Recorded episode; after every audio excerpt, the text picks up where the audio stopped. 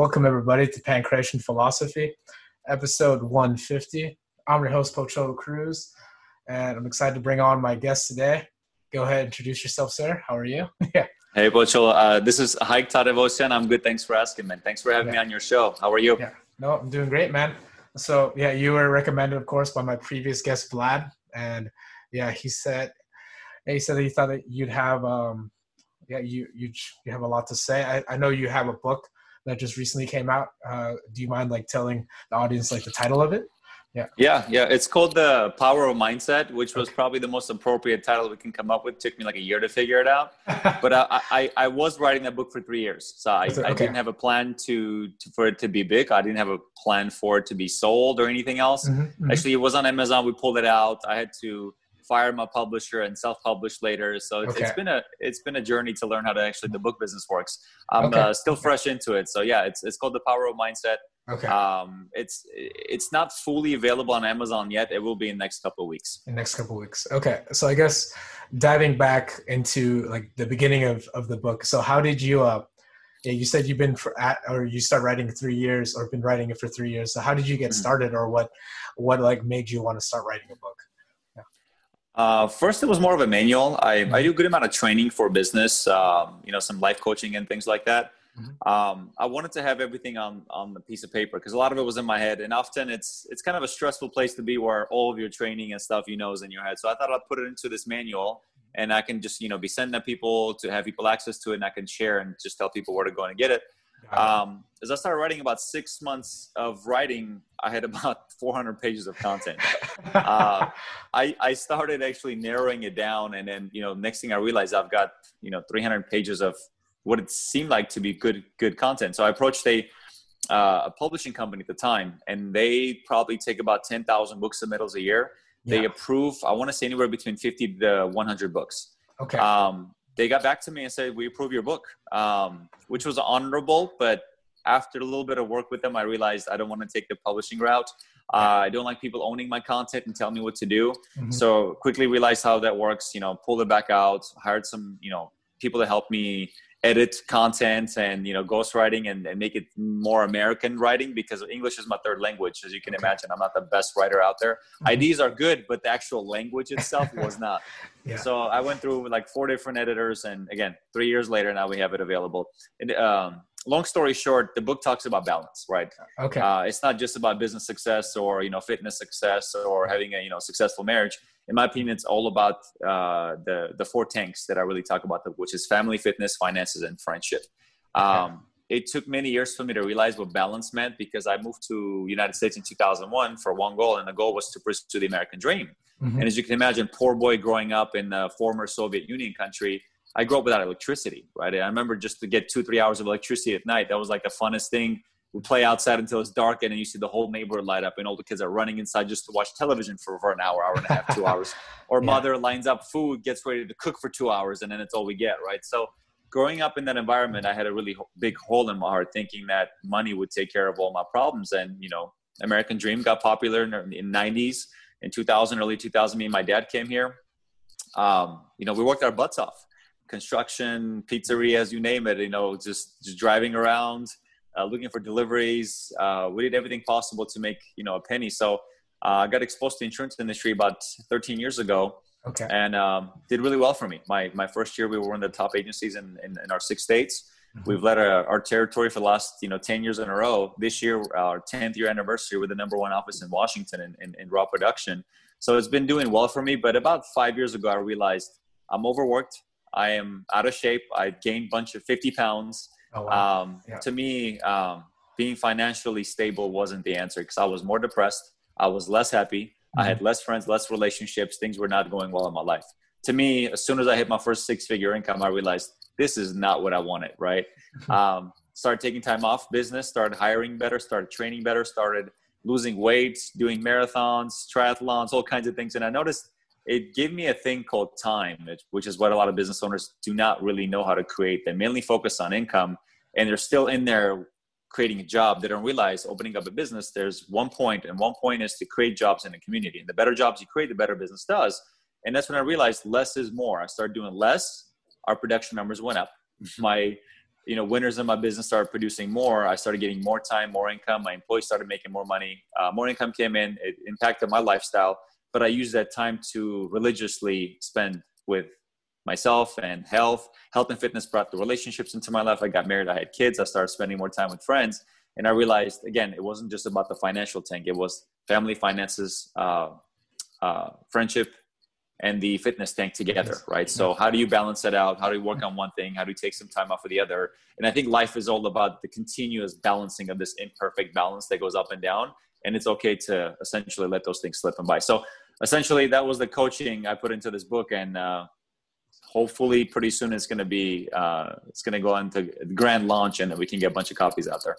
Okay. Okay so i guess question on like the fitness element of it you mentioned you started doing like marathons and triathlons and stuff like that like what mm-hmm. like what what about those like uh i guess like races or like events made you want to do them yeah uh, to me, it was just I wanted to lose weight.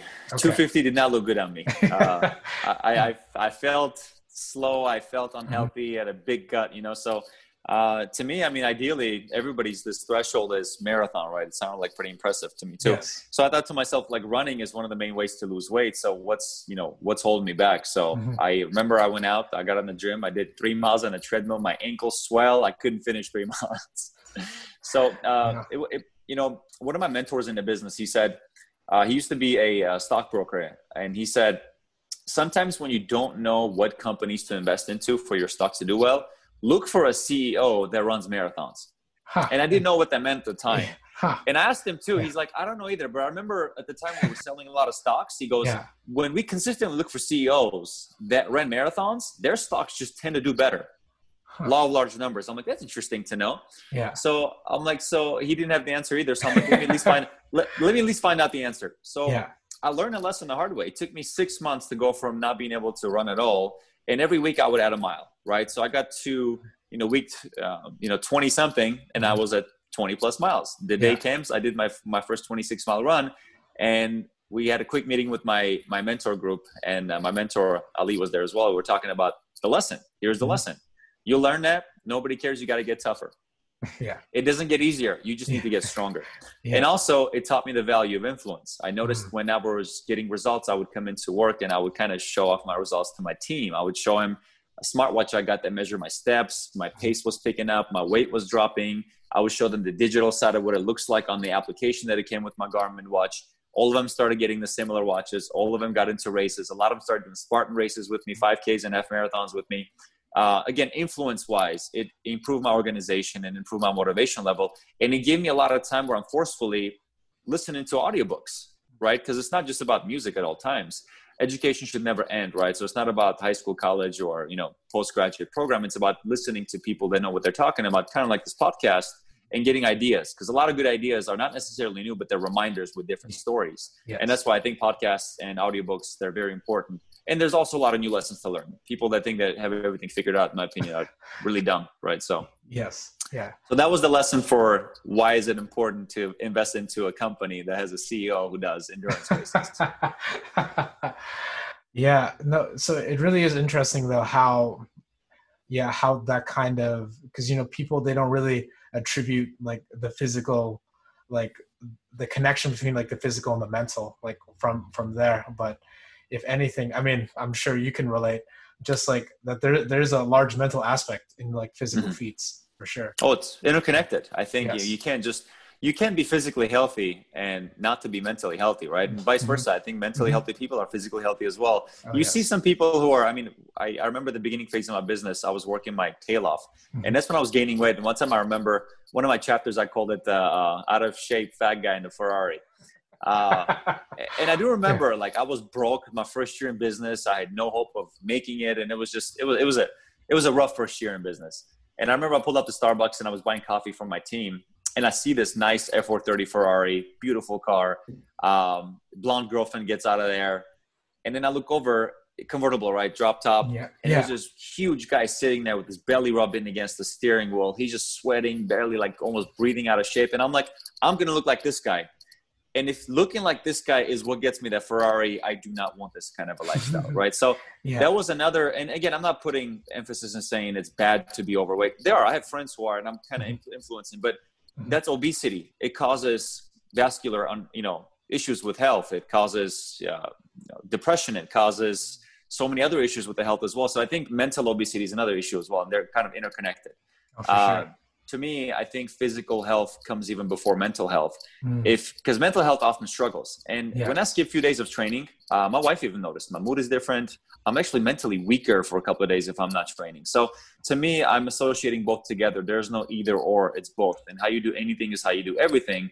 In my opinion, you should do everything best way not to just look good but feel good and also act good so you can not just do good others uh, by your by yourself but also good uh, do good things to others as well uh, and also really believe in the law of attraction that you don't attract what you want, you attract what you are. So if you do want better mm-hmm. relationships and healthier people and more successful people, because everybody wants better friends and better connections. Yeah. Well, you need to become that better friend and better connection so others want you, right? So and yes. when that happens, you start bringing the same thing around. That's why, selfishly speaking, take care of the man in the mirror. Everything else follows.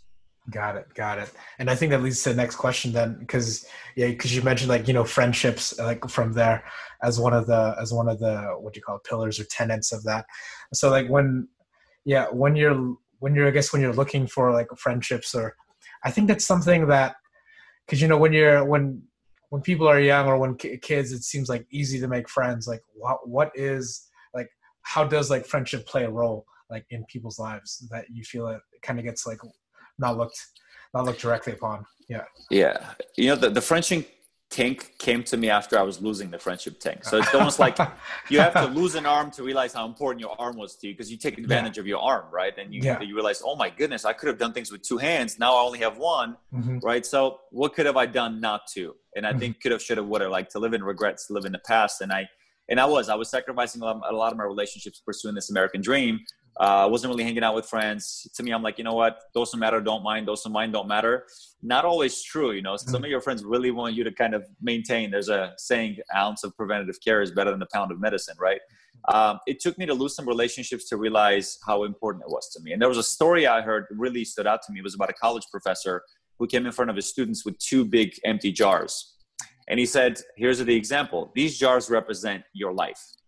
And he threw tennis balls inside and tennis balls filled out the jars to the top and he's asking his class are these things full? And everybody's like yeah they're full of tennis balls. Then he grabs marbles. He throws marbles that fill up the gaps in between the tennis balls and he's like is it full now? And the students are kind of laughing like yeah it's full. Then he grabs sand. He pours sand in the jars and then sand fills in the gaps between the marbles and the tennis balls. He's like is it full now? And students are having fun with him saying yeah it is. And then at the end he goes like this. Here's the last example. He grabs two cups of coffee or two cups of beer in some example right? Pours it into the into the jars and he says this is your life. The tennis balls can represent your job or your family. The marbles could represent you know something else that takes up time like friends and uh, excuse me like you know career commitments and stuff like that. The sand can be ambiguity difficulty like all the stuff that you might be facing that seems like there's not much hope left. But i just want to let you know no matter how full your life jar is you should always make a time for a cup of coffee with your friend or a, a, a or a, a, glass of beer, right, or a bottle of beer with your friend. Uh, that story was significant to me because in my early 20s, I, w- I was wearing myself out in business and thinking I, there's no way I can do this long term. Mm-hmm. Once I brought the friendship tank back, where I started taking lunch breaks with my friends, I started taking workout breaks from three to six because I was working 9 a.m. to 9 p.m. Yeah. Uh, five to six days a week. Sundays I would take it off for church and family. Um, I started taking gym breaks, three to six, and I would ask my friends to join me. Again, way for me to spend time away from work, reset, right? And I think it's an important piece of recharging your batteries to spend the time because I was getting so productive thinking every conversation needs to be business. It needs to be productive. It needs to bring in income. I was forgetting that that BS conversation over a cup of coffee, or even again, it's not about the coffee; it's about sometimes the workout, right? Mm-hmm, mm-hmm. Uh, it was so vital because it would re-energize you, and again, bring back the balance. Because as soon as you lower one part of the family finances, finishes, and friendship tank, one goes down, the other goes up, right? So if I noticed my my financial tank was going down, well, I was having too much time. I was spending too much time with my friends. I was spending too much time on fitness. And as soon as my financial tank would go up, I'm, I'm probably not doing as much as fitness and not spending mm-hmm. time with family. So the key was to do this, right? How do you mm-hmm. go up and down, up and down? Some weeks I'm, I'm training 20 hours a week. Some weeks I'm training five. because my business requires attention, because my wife was being neglected, because my kids need my time, right? So again, I I I don't believe when somebody says, "Oh, I got this schedule. Here's what I do." It needs to be tweaked at all times yeah, because yeah. guess what? Life is not a perfect schedule, yeah. right? Life so, doesn't go on schedule. Yeah. Yeah. So things happen. Like again, like knock on wood, you know, uh, things are great right now. But just two weeks ago, one of my team members, really good employees, uh, got diagnosed with cancer, and you know. Mm-hmm um, God gave her the strength and everything to fight it off, and they had a surgery. Things are going well. But guess what happens when your top employees pulled away from your business? You're in there doing stuff you haven't done. I'm, i was picking up phone calls. My clients are like, "Is everything okay? Why are you answering the phone?" I'm like, "Well, everything is okay, not okay." And so, you know, I, I want to respect their privacy, but now, now she's good. So we're telling people what happened. Nice.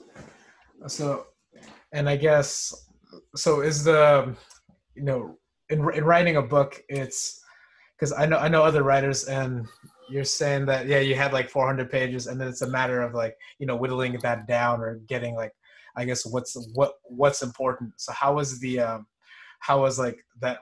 How's the revisionist process or like going through like okay, what's like how how'd you get like you know all that content and how are you like I guess editing it and revis- revising it like from there? Yeah.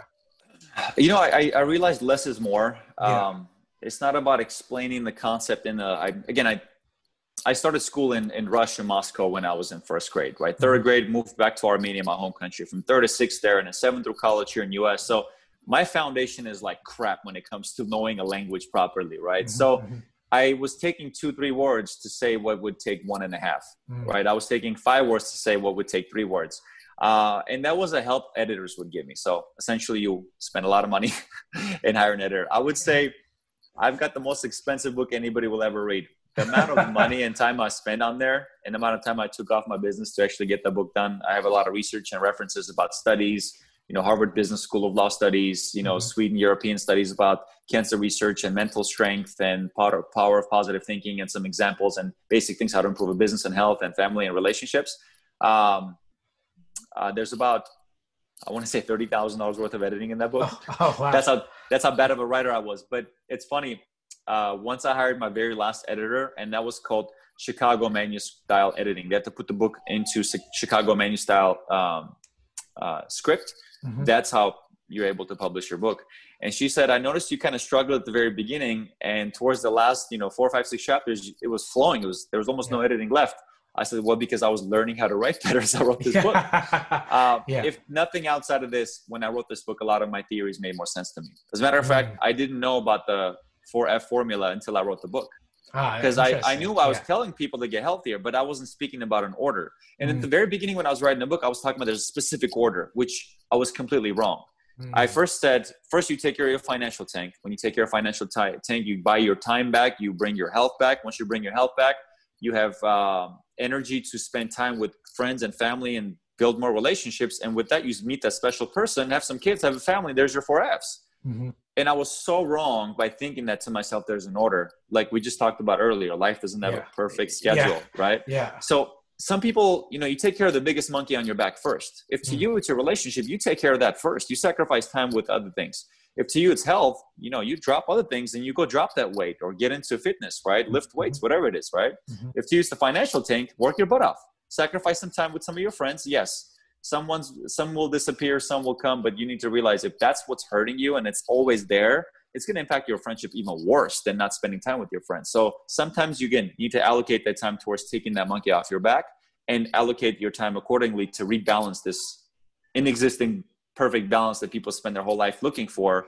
yeah. which again it's inexistent it doesn't exist right? So there's a balance but it also there's no perfect balance yeah there's no perfect balance there's no like order i mean as you said there's like no schedule you can't like oh well on this day oh, we'll go yeah no is that is yeah. that i remember as i wrote the book i was furious i had to go back and re-edit all the stuff i talked about because i talked about an order right i'm yeah. giving people instructions but i'm like there's no there's instructions but it's not in specific order that's why i even say in my book you can read my book and jump chapters and come back. There's no order of how I wrote the book. Every chapter has its own specific lesson.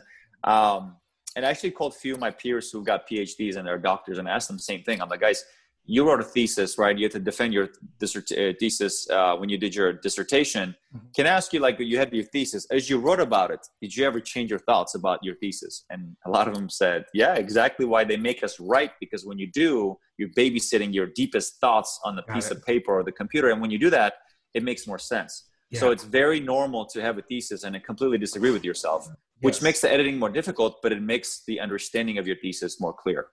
Got it. Because it's like you're you're transcribing your thoughts, but then by seeing how you're thinking, you actually get a chance to organize it and see mm-hmm. like and, and see it in reality from there yeah. You're also thinking there's yeah. going to be people reading this, right? Yeah. There's yeah. your your your pride's at stake. Like you're talking yeah. about something you're spending a lot of time on. You better mm-hmm. know your information, right? Got it. Got it. And that's why as soon as I was able to discover that there's no balance to myself when I was talking about this, mm-hmm. I became a lot more confident talking about the subject. I'll defend it in front of anyone. Yeah. Yeah. that's true because yeah, your words are representing you. So you got like, oh well, I got to make sure that it represents something good. Like from Correct. Makes sense. Right. Makes sense. Okay and then yeah i mean clearly you you you put a lot of both time money into into the book i guess like uh, throughout i guess what was the i guess what was the hardest part or i guess so far of, of, of writing or, like constructing the book for you yeah. um i mean outside of the basics of editing mm-hmm. um mm-hmm.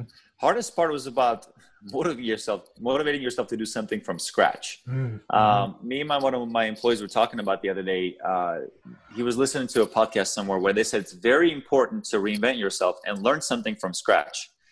And it's a, I think, vital part of humility in yourself, bringing you down to reality to realize because you're not you're not perfect. Because some people might figure something out on PhD and pro level, but that's all they're doing for the rest of their life, and you kind of get full of yourself thinking that you're a professional, you're great at everything but you never take time off to learn to play a piano from scratch to learn to write a book from scratch to learn to run from scratch. And and i realized unintentionally i've always been looking for doing things from scratch when i learned to run from scratch. I got into triathlons i didn't know how to swim i could do two laps in the pool. Well i had to work my way up to like 200 laps. I yeah. did. I learned the stroke i learned the breathing i learned proper goggles and swimming gear. Then i had to get into bikes things. I learned that there's two kinds of bikes you got to buy when you get in triathlons: road bike and a triathlon bike. There's mm-hmm. two different positions. There's a trainer you got to get. There's this all this the new world, right? And then, so to me, exposing myself to be able to do things from scratch was, was a big part of humility as well. And uh, I guess the reason why I use this example, I think it's another vital part about understanding who you are, uh, is to uh, bring humility in your life by doing things to start from scratch. So again, it is difficult to answer your question. You know why and what. Um, I, I subconsciously like doing things from scratch to bring back a little bit more humble attitude into my life because when you figure things out you get a little cocky with your own knowledge. Uh, yeah, yeah. Yeah no I, I think i think that that that's totally true. And just like in terms of reinventing yourself or in terms of finding new aspects because now you got to be a beginner again in something and yeah yeah. Reality check that you're not so great right? Yeah. So, yeah. yeah yeah. It's a hard thing for a lot of people to do but yeah i think you gotta swallow your pride. You gotta swallow your pride. I know for sure. And then in essence by once taking especially like i'm sure like once you look at the new skills and you realize like how much you progress in that that gives you confidence into like starting more from scratch because knowing that oh i can start from something from the beginning and i can get to like a competent level like Correct. From, and from you, there. Yeah. And you quit avoiding uh, commitments and fear because a lot of people don't commit to things because of fear of failure. Mm-hmm. And to mm-hmm. us, fear of failure, uh, I actually was reading about this. It, it, the reason why we are for, so fearful of risk uh, biologically, genetically, we're, we're actually built to think uh, risk is death. Mm-hmm. And if you think about thousands of years of human survival, if we did not check the cave, there could be a lion that comes out and eats you, right? If yeah. if you weren't cautious of a sound in the bushes, you better look, otherwise you might get attacked by a wild animal and killed. That's why when you hear something, we naturally look, right? Yes. We're looking out for safety. So to us, risk meant you're putting yourself at a chance of dying. Hmm. So imagine we have thousands of years of genetics, and the last, you know, 67 years we've been exposed to business and commitments and all these different things. So yeah, naturally we're afraid of committing to something new because it's a risk. We're associating it with death. Hmm. But when you do enough of that, you realize it's not deadly. Failure is great. I think failure is one of the best lessons out there. It's a teacher. Lean towards it, want it, do it, but walk out of it with the lesson because that's how wisdom is built, in my opinion. Got it. Yeah, yeah. It's like it's confronting yeah, it's like confronting more things or confronting more failure or like putting yourself in situations like that. Yeah. Well, Pocho, you do MMA, right? Yes, I do. I mean, Yeah. I mean, are, are punches any less hard? No, you no. you've learned the lesson. Yeah, you, you learned learn the to le- block and duck, Yeah. right? Yeah. And you've got better. You've gotten Yeah. stronger. You got more confident, and I bet you adopting that skill into your life has made you a more confident and capable person. Oh yeah, for But you sure. took that risk to get punched in the face several Yes. times to get back up. oh, for um, sure. and it's not just physical punches you got to take to the face. Again, the new lessons and the Mhm. business. Whether sometimes the reality check to realize your marriage is not perfect, right? You you know you don't get along, you disagree, you argue, but it's okay. Life is all Yeah. about speed bumps. It's not about what happens to you; is how you react and Yes, how you adapt. yes. Yeah, yeah. I think I think that that's an important thing. It's not yeah, it isn't about what happens, it is how you react because you can't control necessarily everything that happens to you, but you can not you are in control of how you react to things. Like Yeah. Correct. I mean, you and Yeah. I get put into the Yeah. same position where somebody throws a couple of punches. Mm. Trust me, your results will be much much better than mine. You will duck and you block. I might get hit in the face, right? So, Yeah. but that's the outcome of of the risk you've put to learn to block yourself, right? Yeah. To attack forward. As a matter of fact, to win that situation. Mhm. And I think life goes the same way, right? You continuously have to strengthen yourself. So when the life does punch you and kick you and throw you to the ground, you got to know how to get back up. Because like it or not, you're getting kicked and punched sometimes on daily, weekly, monthly basis, right? Yeah, yeah, and you, yeah, you got to react to that. You got to understand how to, yeah, how to develop and, and and adapt to it. So yeah, I totally agree with that.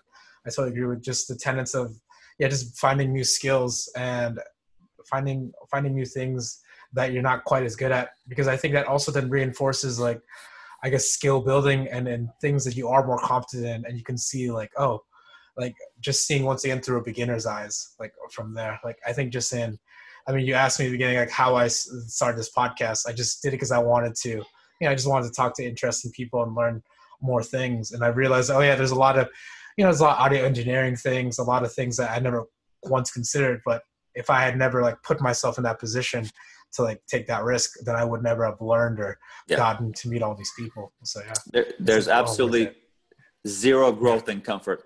yeah. Oh no, very, very, very true. It's like that growth exists like outside your comfort zone. 100%. Yeah, yeah.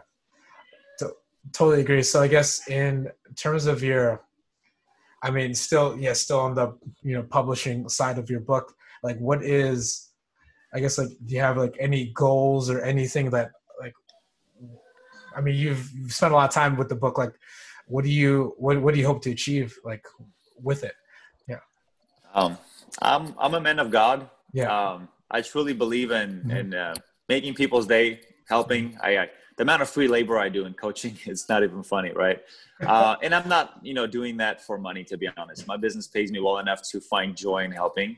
Um, that's why I became a deacon at my church. I like volunteering and doing things. I'm helping, you know, with rallies and fundraisers and stuff like that. I think um, for the same reason why I wrote the book, I didn't write it for no other reason but to provide people.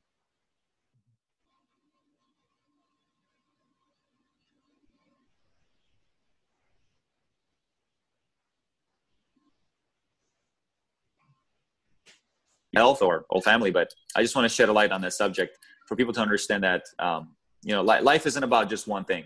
So Yeah. I guess I would I would love the book to be a bestseller, not for Mhm. money. I would love if there was a difference between knowing I made an impact and difference on like hundred thousand people's lives versus it made me million dollars. I'll take the impact on hundred thousand people's lives any day, no question. Again, I didn't get into the book business because I wanted to make money selling books. I wanted to get into the book business because I wanted to get the philosophy and theories and and the work and things that I've done in my personal life that has really worked. And a lot of people have read it, including my men- mentors and people that read thousands of books and said, wow, this this need to be out in front of people because it is a lot of good information out there. But when I had the blessing of people that are doctorates and master's degrees and the ones who read my foreigners writing, who came to America when I was 13, I'm able to actually put this in writing and they blessed me. And these people are a lot more successful than me. They're worth hundreds of millions of dollars and a lot more successful. When their blessing was there, I said, you know what? It's good enough for them. It's good enough for the world. So I, I want to spread the message more than anything else. for sure i think oh so then in terms of yeah like finding like mentors and uh, finding people like that like how did you how how'd you go about like uh i guess like tracking mentors or finding like groups of people that you you look up to Um, I believe you find what you seek. mm. a lot of people say mentors are good for you. I want a mentor, but mm-hmm. nobody's looking for them, and they're right in front of us. Yeah. um, yeah. Do you know how many people in business that that I've somewhat helped, and I said, "Hey, keep in touch. I would love to help you. Call me on my cell phone. Let's talk when we're driving. Let me give you some pointers." And vice versa. I actually I call and ask for advice twenty four seven. I don't have things figured out, but I've done the biz- this specific insurance business for 10 years. I've got most things figured out and, and questionably more successfully than most people in a similar business in the country. So I've got a lot of good information I've stole from others, but I've always seek the mentorship. And I used to bug people who knew what they were talking about mm-hmm. a lot to the point where I started getting the subject as good as them.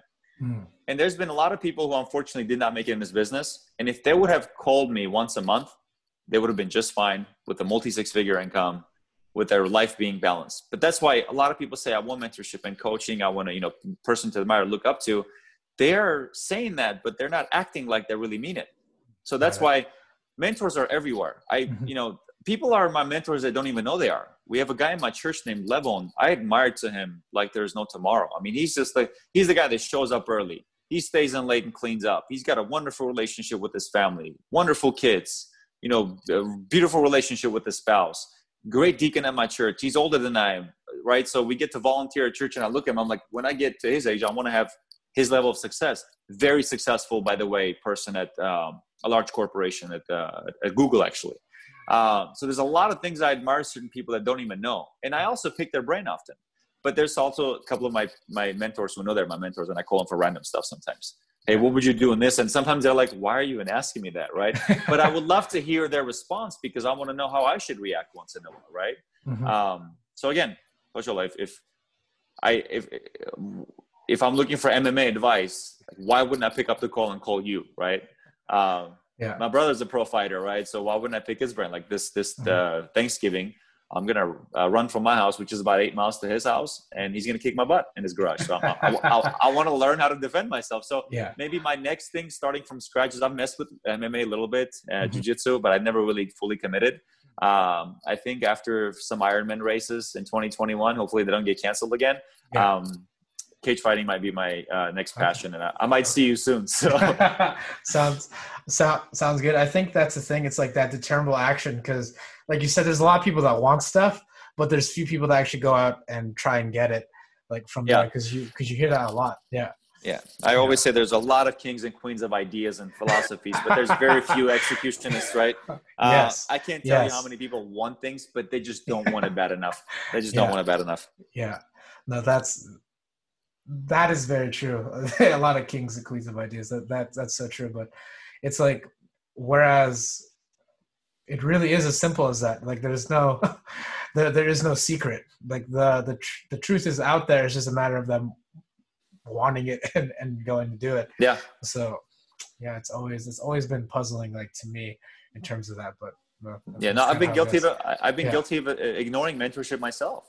Uh, this mm-hmm. whole COVID situation kind of got me uh, kind of closed off, and I'm not really meeting with too many of my you know friends and business partners and you know peers and mentors because we're all trying to maintain this COVID rule to stay clean, yeah. I guess. Yeah. Um, but I also preach about this, and I I'm not practicing what I'm preaching right now. I'm like, who do you call before you go to work, right? If you're not having a good day, who do you call? You mm-hmm. get off work, who do you call, right? So I think that conversation before you walk into office or workspace or a place where people depend on your mood and your motivation it's very important for if you're that figure you're that manager the leader mentor figure uh, again if it's workspace or even if you're a father when you come home or, or husband what do you do to put yourself in a mindset to make sure that interaction is going to be positive it's going to be good it's going to be impactful? And i think who you call and who you talk to is a huge part of that. You call the gossiper guess what? You come home you continue gossiping you call the person who's going to set you straight and say hey you got to you know work hard. Mm-hmm. you know let's talk about what's going on what's on your mind. You share you vent you get things off your chest you walk home you're more present your spouse enjoys you your children enjoy you. Who do you call before you get to work? Do you walk into work and talk about the gossip from last night or you walk into the office and hey i learned something new. Hey by the way now you're showing genuine interest and care to help your team and mm-hmm. and you know talk to your customers and that kind of stuff. So i think a lot of times we think about controlling our own thoughts but a lot of times the environment we surround ourselves with really primes our mind even though and, and it could bring out the bad and the good so what you surround yourself with is really really important oh, there's a good sure. quote you know yeah. you're the sum of five people you surround yourself with yeah and that can change some weeks you talk to yeah. positive people some weeks you talk to negative people Yeah. But uh, I, I, believe it's a it's an underutilized power. People talking about you know investing into stocks and bonds. Why don't you invest into time with good people? Because mm-hmm. I promise you that will be your best return on investment outside of any any stocks or real estate. It's it's who you spend time with. That's a really really big one. Oh yeah, for for sure. I've yeah the yeah you do become like what what you surround yourself in, and like I remember a good quote like I've I heard was that you're you, you don't not necessarily control your environment. You become you become a product of, of what you're around. You, yeah. You, that, that that's just how it goes. You're not going to get if you're around yeah if you're around a bunch of bad hmm. things that you'll end up becoming yeah that. It's well, like it's it it's funny. Yeah. They looked at yeah. Facebook statistics. Yeah. Um, I can't remember percentage, but it was a large percentage of obese people on Facebook mm-hmm. had large percentage of obese friends mm-hmm. on Facebook. You didn't, you know, you you don't see that, you know, fitness model and then they have a bunch of friends who are out of shape. Yeah. Right. It was literally they attracted what they were. Yes. Or they adapted to their environment. Because I mean, yes. here's what I believe about law of attraction, right? Um, my positive energy was so overwhelming for some people. They left my life. They quit working for me. Mm-hmm. They found a way out away from me. But also it was so magnetic like for some people, they were naturally attracted to me.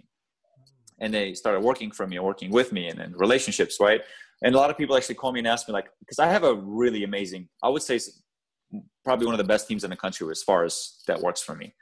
Um, and people ask me where do you find your team?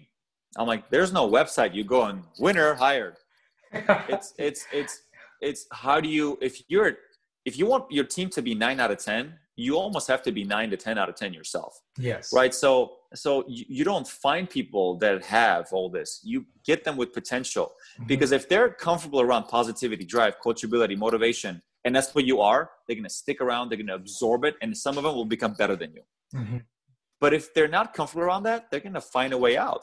That's yeah. what law of attraction is. Because if you're this negative complaintful gossip well the positive person won't be comfortable around you. They'll quit. They won't they won't work for you or with you. Your partner will bounce on you right? But the person who's just like you will come around. You'll be comfortable with them. They'll be comfortable with you. Next thing you know five of your fast you know closest friends are the gossips are the you know lazies are the snooze button hitters right and that's why you attract what you are not what you want so unfortunately truth is some people that call me asking me for advice of where to find you know winner employees and winner team members for your business yeah. my answer is look in the mirror yeah, look at the person in the mirror again.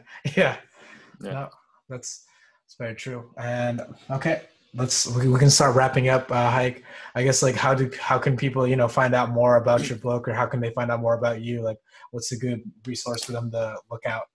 Yeah.